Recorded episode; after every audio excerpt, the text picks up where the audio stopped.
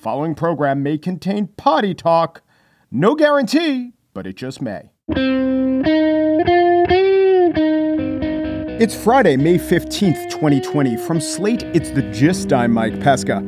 A picture of Tara Reade is beginning to emerge that depicts her as a person who is dishonest and manipulative. Or, depending on what your framework was before you ever heard the name Tara Reade, she is being unfairly tarnished by her frailties and failings, failings that offer zero insight on the central question of her allegation. Was she sexually assaulted by Joe Biden in a Senate hallway in nineteen ninety-three? So today, Politico ran a story interviewing past landlords of Reade who were all stiffed by her on rent. One said, quote, "Did she think that all the people she ran over would just roll over and die and forget about her? No, I recognize her face." Another called her manipulative. And a third, a lawyer who rented a yurt to her, said she also didn't pay her bills. More on that lawyer later. So there are, however, frames, ideologies, ways of looking at the world, things that we've learned about how people are and how victims of uh, sexual assault behave. And these ideologies steer us in one direction or another. And if your frame emphasizes believe women, or there is no perfect victim, or it is quite common for victims to re-remember details, you will bear it no mind when stories evolve. You will find every bit of the Politico story unpersuasive. I understand that. But if you are pretty much unschooled in this way of thinking, it's admittedly a newish way of looking at sexual abuse, you probably do take into account the three of Reade's former landlords say she ran out on obligations and lied. You may even take special note of one, a lawyer named Kelly Klett, who says, "I felt two things when she contacted me, that she was feeling me out to see if I would represent her pro bono, and there was a sense that she was trying to plant a story with me so she could later say, I told the story to this attorney I worked with." Klett goes on, "I support women who have been assaulted. Unfortunately, I cannot support Tara Reade."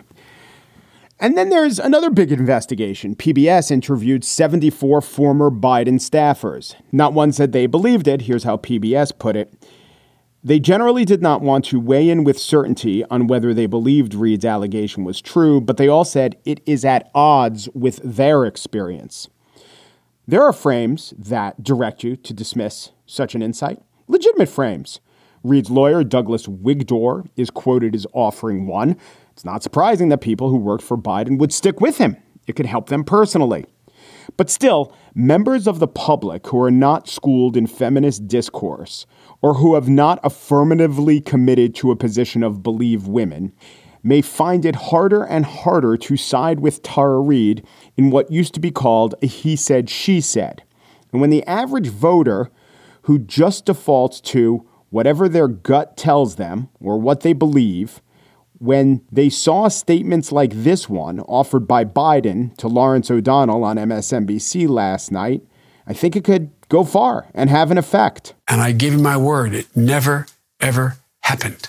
Biden was then asked, "What would you say to a woman who believes Tara Reade?" "And if they believe Tara Reade, they probably shouldn't vote for me. I wouldn't vote for me if I believed Tara Reade." That really doesn't prove anything, but absent proof or more evidence, it's all conflicted voters have to go on. "I think if they were inclined to vote for Biden before, they'll not be disinclined to change their vote." On the show today, it is an Antan Twig, our name for a recurring segment where we settle scores and tell you what really happened in the huddle when Scottie Pippen refused to take the floor. Was he butthurt about not being the lob star? You'll want to find out. But first, House Democrats, under the leadership of Speaker Nancy Pelosi, near passage of a three trillion dollars stimulus package. Trump says he'll veto it. It will have a tough time in the Senate. But that should not surprise or dismay Nancy Pelosi. The speaker, now in her second term, Pelosi, though criticized by the left, has held her party together with a skill and guile that could rival anyone who's ever held that gavel. How does she do it? Time Magazine's Molly Ball is here with an answer as she discusses the subject and title of her book, Pelosi.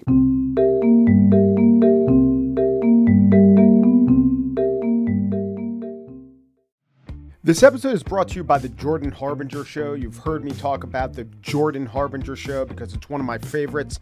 He does in-depth interviews with some of the world's most fascinating minds. I can name a few: Barbara Boxer, Anderson Cooper, Michael McFaul, the Ukraine or Russia ambassador talking about Ukraine. One I recently listened to was Stanley McChrystal, the general, the former general, and he told uh, an interesting story about revering Robert E. Lee. But then, after having a portrait of him for forty years, he's a sixty-three-year-old man, throwing it in the trash because his wife says, you know, what that picture and that man means to you, it doesn't mean to other people, and you have to understand that. And then in the interview, they got around to the point where McChrystal talked about that interview in Rolling Stone magazine that pretty much ended his career, where uh, it got to the desk of Barack Obama, and it had McChrystal saying unflattering things about the war effort and just how he talked to his wife and how they decided not to be bitter and not to wallow in it. He could have taken some shots at the process, the reporter, or the president at that point, but he didn't. It was just an overall good interview. It was facilitated by Jordan's excellent interview style. Whether Jordan is conducting an interview or giving advice to a listener, you will find something useful that can apply to your own life in every single episode of The Jordan Harbinger Show. That could mean learning how to ask for advice the right way or discovering a little mindset tweak that changes how you see the world. Search for The Jordan Harbinger Show. That's H A R, like the first three letters, and hard, B I N G E, as in how you'll want to catch up on all the episodes on Apple Podcasts, Spotify, or wherever you listen to podcasts. Who's the most powerful woman in the history of the United States? Now, if you pause for a second and said, well, I don't know, Sandra Day O'Connor, Eleanor Roosevelt, it says something because the answer is clearly Nancy Pelosi. What does it say?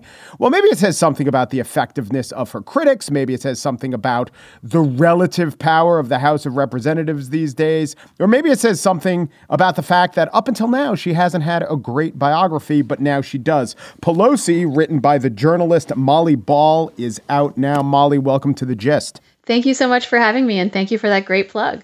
Yes. So let me also say that aren't you glad that Marsha Fudge didn't beat Pelosi? Then you'd have to have written a book called Fudge. Well, everybody loves Fudge, right? Yeah, I guess. Might have been an easier sell. So let's start with who she was and where she came from. Not Marsha Fudge, Nancy Pelosi, which is Baltimore. And she's the scion of a political family. But as I was thinking about it, it's an interesting experiment because most uh, people who grew up in politics and went into politics got the benefit of the family name, or at least territorial rights. They go into politics in an area near where their family is famous. So here we have Nancy Pelosi. She learns about politics. She studies it. It's the family business, but then she moves across the country. And the fact that her last name is different from the last name of her father and brother, who were mayors of Baltimore, well, that doesnat really help her. It's kind of an interesting nat- natural experiment, isn't it?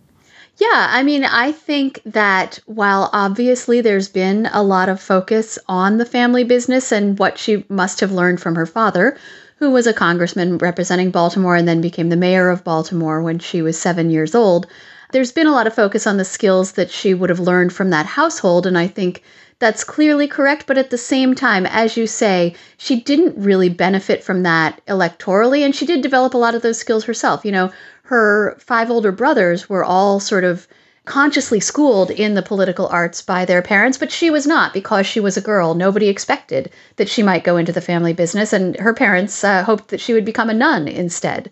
So I think that she deserves a lot of credit for sort of creating her own political image, political profile, three thousand miles away from the D'Alessandro family that was so prominent in Baltimore, in a place where that name, even if she, she did have it, wouldn't have meant anything.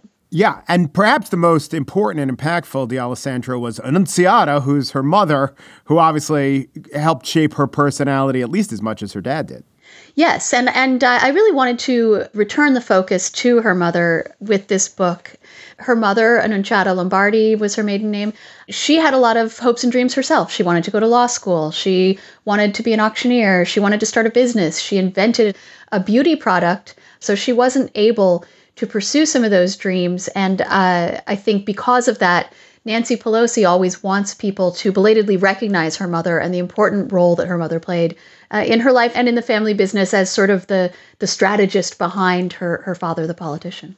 And she's very frank about the fact that her mother was stifled in her own hopes and dreams.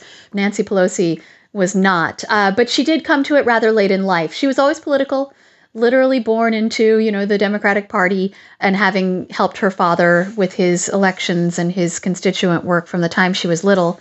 And she kept campaigning for the Democratic Party throughout her young adulthood, uh, when she was, you know, living in Midtown Manhattan with her husband, who was a banker.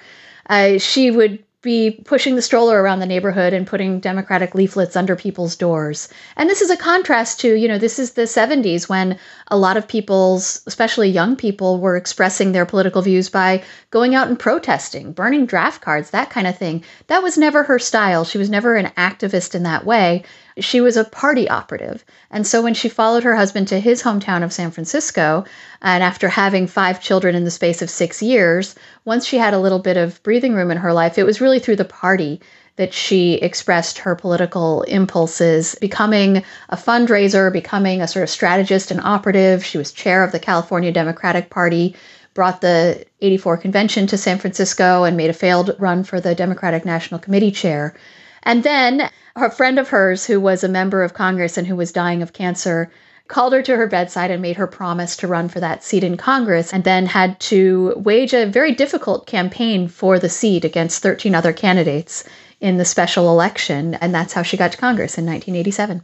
If you had asked her in nineteen eighty-seven, if you could give her a little crystal ball, uh, a Molly crystal ball, if you will, uh, cast ahead, and the question is, what about your stances are you most surprised about? So not the fact that you became the first female Speaker of the House or how American politics shaked out, but I'm just trying to get a sense of, there's always this criticism of Pelosi maybe selling out her ideals or some ideal version of her ideals, but let's look at her as the purest distillation of her political idealism. It's nineteen eighty-seven. She enters the House. Now you get to know the sort of things that you're championing in twenty twenty. What would most surprise her?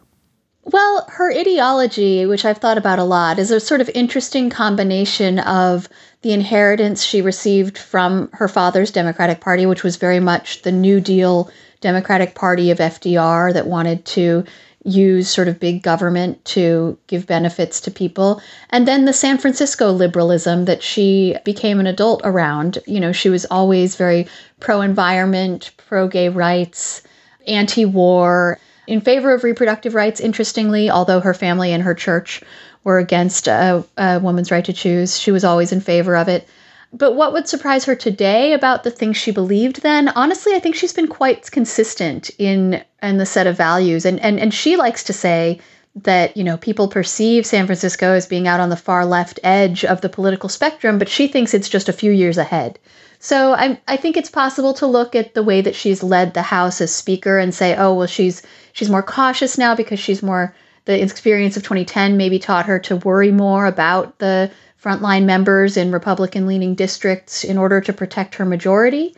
But I think she would also say that her job as Speaker is to represent the breadth of her caucus, and that's the ideological mm-hmm. spectrum from, you know, the A O Cs of the world all the way to the sort of conservative Democrats who got her back into the speakership, right, by winning those conservative districts. You know, that what you just said, that is my main insight into Nancy Pelosi, that for all her interpersonal skills, her skill at tactics, her skill at communication, which sometimes it's a great skill, sometimes less so, she understands right now, she understands this one big truth about the Democratic Party. She never wavers from it. And the truth is that it's her job to represent the entire caucus, which means she can't be outflanked or hurt or flayed by the Democratic Socialist aligned members of the caucus. She can't get pulled off that one truth by critics in the press. She will always represent the interests of everyone in her caucus. She knows where the median point in her caucus is, and that's where she's going to direct her efforts. And most of the criticism seems to me, people who disagree that that should be the median point, but she's a realist. She says, that's where it is, and that's who I'm going to do my job with that median point in mind. I would agree with that for the most part. I would take it one step further, because the thing that I think you have to understand about Nancy Pelosi is that she's always focused on results, right? The word one of her uh, mentors used for her was operational. She always wants to get something done. So she's always trying to get the most out of any particular negotiation to pull that legislation toward the left pole. And she personally is a liberal, is a progressive, is not a socialist, but is very much in the sort of liberal heart of the of the party caucus. Uh, but she wants at the end of the day to get something done. So she's going to negotiate as hard as possible. And she's a notoriously tough negotiator. And she has the credibility in her caucus to get all the votes lined up for whatever compromise it is she's negotiated, whether it's with the Republicans in the House, in the Senate, in the White House. But her ultimate goal is to get something done that advances toward her goals as far as possible. So what would Nancy Pelosi admit that she got played on? Or maybe not that big a step. What would she admit that sh- a tactic or strategy that she employed that did not work and it was her fault? Uh, she would not. She doesn't do regret. Ask people you're interviewing, what what do you think, you look back on and think was a mistake? She will say to you, I don't do regret. It's just not something I indulge. She doesn't do regret and she doesn't do fear. But then how does she learn? Perhaps then how does she, she does learn not from past mistakes? I don't know. Uh, but no, I mean, there are some things. Clearly, she failed to end the war in Iraq, right? When the Democratic majority was elected in two thousand seven. And that was the mandate they she, had from she voters. Did, they yes, won those her, midterm right. elections because the war was going badly and the American electorate wanted to end it. And they wanted to send a signal to Washington to end it. And uh, she pushed the Bush administration as hard as she possibly could, but they wouldn't do it. And I think there's a pretty interesting analogy there with the Republicans and Obamacare. They pushed as hard as they could to get the Democratic president to go back on his signature legislative achievement. They didn't make a lot of headway, but they did shut down the government and shut down sort of the whole system and legislative process. And Nancy Pelosi did not allow that to happen when her goal of moving the administration failed. So as sexism fades a little bit, it's still there. The ugliest parts of it are still quite ugly. But if you just look at empirical data, more women getting elected, at least professed attitudes are changing. So as, as sexism fades a little bit in public life, and that is to Nancy Pelosi's benefit, moderation becomes more and more anathema, and the word neoliberal becomes a vituperative insult, even though I just always thought it was, you know, an accurate way to describe some post-war way of thinking. Are these two trends, are they working at exact opposite speeds to sort of permanently shift her in place as someone who's always dealing with headwinds, even when the headwinds, what the exact headwinds are, change? Look, the, the Democratic Party is getting marginally more liberal in large part because of the younger generation.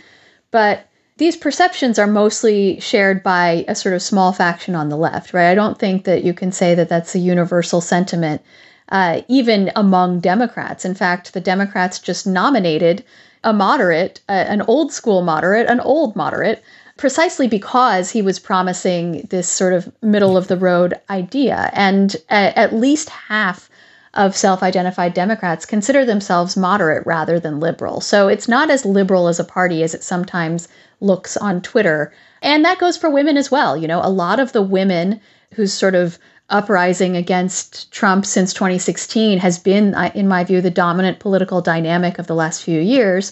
A lot of those women are, you know, suburban women, college-educated white women, former Republicans, or or former independents who've been sort of galvanized and radicalized, but who don't consider themselves to be on, you know, the activist left. So the energized segment of the Democratic Party is not even necessarily only the far left. And, and, and the reason that Democrats are the majority in the House is because of those moderate suburban white women. It's because of those people who weren't Democrats before who became Democrats, and the candidates, the moderate candidates running in red-leaning districts who were able to convince them that they were reasonable enough to vote for. Nancy Pelosi has been criticized by some factions within her party, and even some factions who refuse to identify as a Democrat, as not sufficiently resistant, as not opposing Donald Trump as much as she could.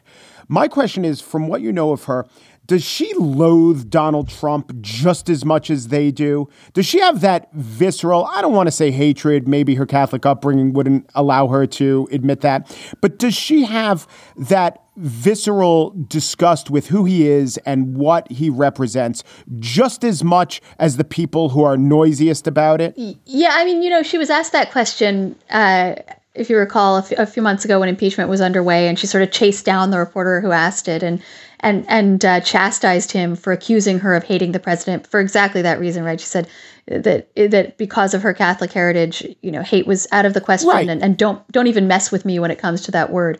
So she wouldn't use the word hate, but I think it's very clear that she is viscerally offended uh, yeah. by by him as a person and by everything he represents. That, you know, she's an institutionalist, and when and when we saw her tear up that State of the Union speech, I think she was just offended by the speech, offended by the falsehoods in the speech, offended by the spectacle and the sort of defiling of the floor of the House of Representatives that went on during the speech. But again, she's always focused on results, and it and, and she is pretty cold-blooded when it comes to that. She'll still go in there and negotiate on infrastructure, even if she has very little uh, respect for the man she's negotiating with, because it's got to be done if she's going to achieve her goals of improving people's lives. So it doesn't really matter what her personal feelings are on that level, right? It only matters what she can get out of the situation to advance the goals that she cares about. And that is going to leave cold some people who just want an emotional response, some people who just want a sort of protest staged, right? Uh, she is going to say, and this is, I think you saw this in, in the way that she resisted impeachment for the better part of a year. I think she would look back on that and say that she was vindicated, because even though she eventually went along with the impeachment drive, even though she eventually felt that she had to do it both on the merits and because her caucus had moved to that position, what she said from the beginning was, this will be divisive and pointless. We're not going to remove Donald Trump from office. It's not going to happen. And it's going to be divisive, and it's going to take a lot of time and effort and, and take the focus away from the more constructive and, and impactful things that we could be doing. And that pretty much turned out to be the case. And you did have a lot of people on the left arguing, well, what if you just, you know, move the window of perception by by putting it out there? What if you just fight harder and try and make it happen? Well, they fought as hard as they could, and it didn't happen for the same reasons that it was never going to happen. So I think that she is quite disgusted by Trump, but she's not as focused on her personal feelings as she is on what she can achieve. Is the point of this three trillion dollars CARES Act that, as far as I could see, most everyone says has no chance of passage, is it just a statement, or is there something deeper or different going on? Well, it's a statement, but I don't think it's just a statement, right? Because it is a concrete Uh, illustration of what Democrats would like to see in this legislation. Uh, it's so it's laying down a marker. It's for political purposes as well, uh, sending a signal to the American people, look, Democrats are trying to do something while Republicans say nothing needs to be done. Uh, and that's literally true at the moment.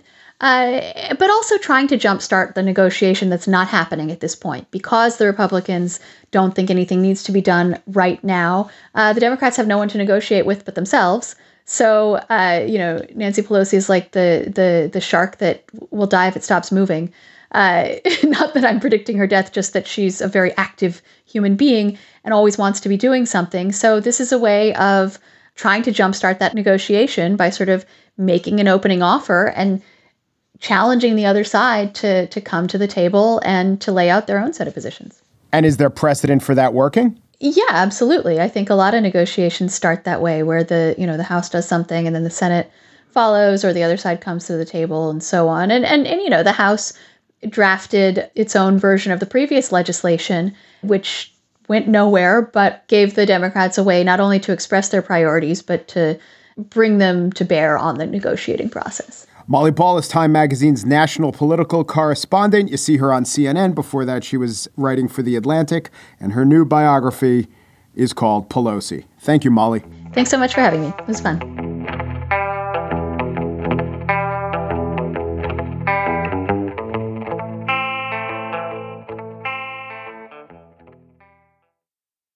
And now the spiel. It's an Antan twig. It happens every three weeks, except when there's a pandemic and I say it doesn't. Did you know that about the English word for twenty-one? Antan twig. It is true. It is true as anything else that I've ever told you about the English word for twenty-one.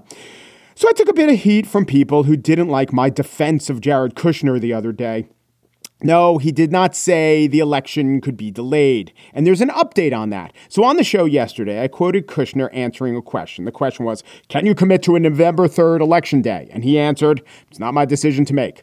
Yahoo News mischaracterized this exchange as him not ruling out delaying the election.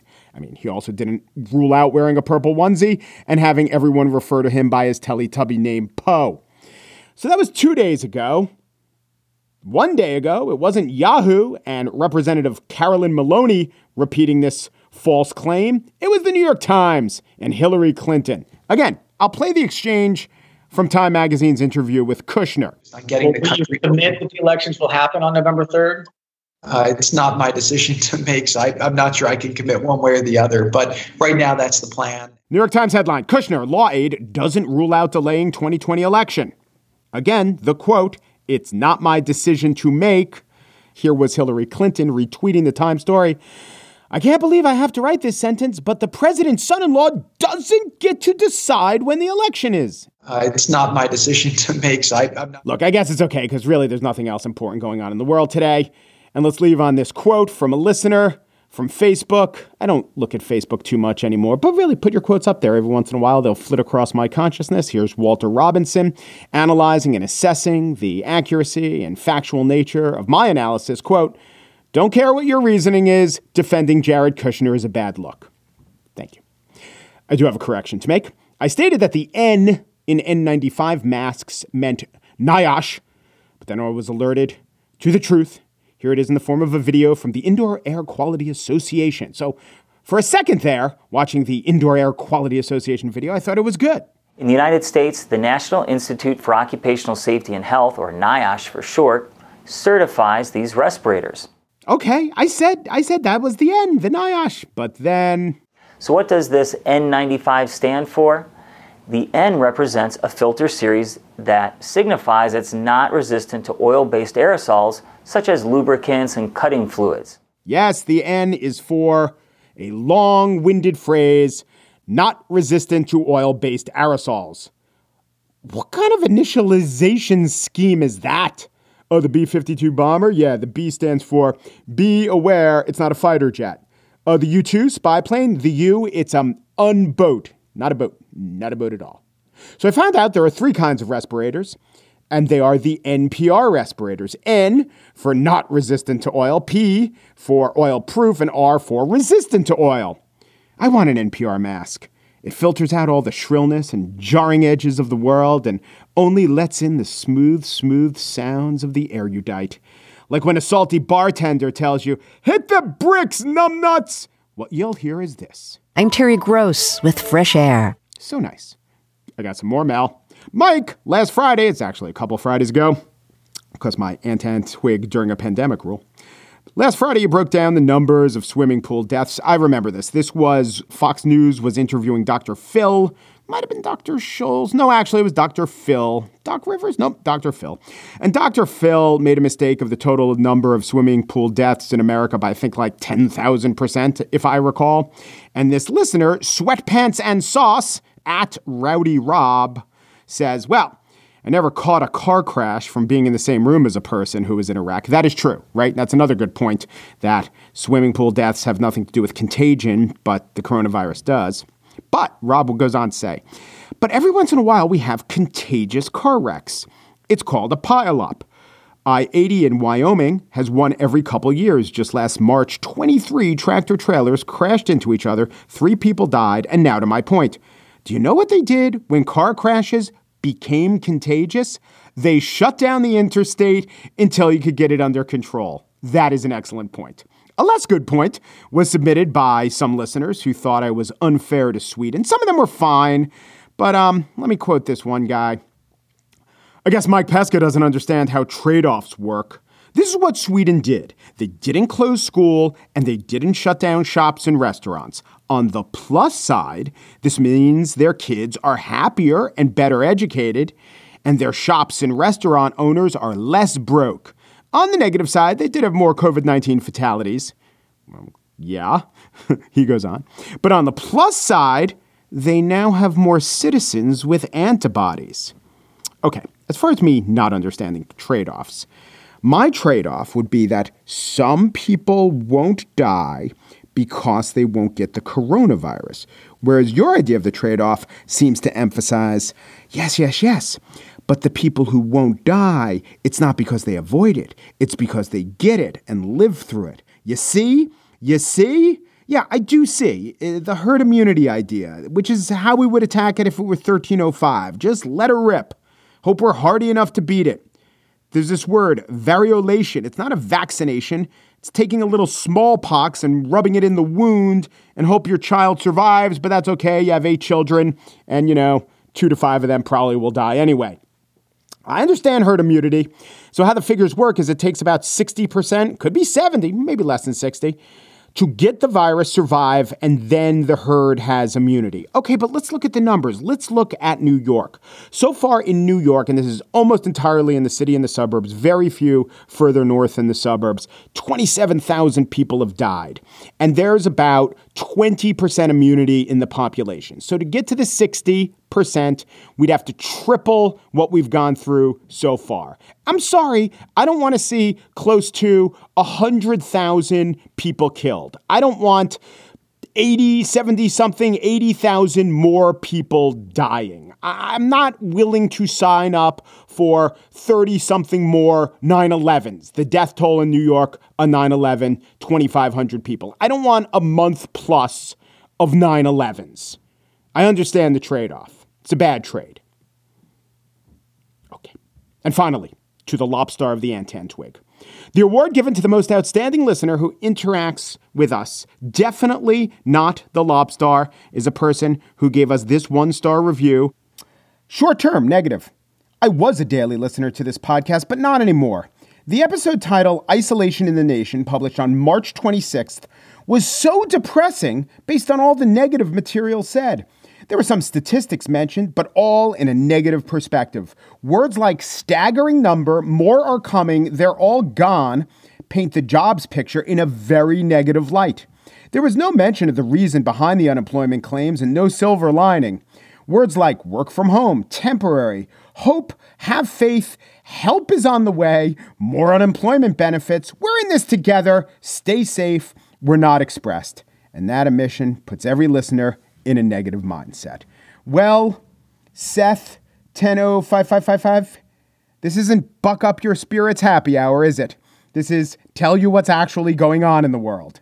I promised to give you the gist, not the nitrous oxide. We're square, we're square. Oh, and go on iTunes and leave us a review, please. And don't try to be funny and give us a one star. You know, you can be funny and insult us. Just give us a five star. Anyway, now to the actual lobstar of the Antan twig. Yesterday, I was talking about all the pigs being slaughtered, not in a slaughterhouse, but by farmers, by hand. I mean, this could have been marketed as artisan pig murder, but it was seen for some reason as especially sad. Okay, I get that. But Hayes Thieling wrote in, really enjoyed today's gist, but you let a great opportunity slip by. It's not just a pig apocalypse. It's an apocalypse. Stay safe. Dude, I will now. Safe in the knowledge that terrible, disturbing pig slaughter puns are out there and just ready to be served up with an apple in their mouth. And you, Hayes Thieling, you are the lobstar of the Antan twig.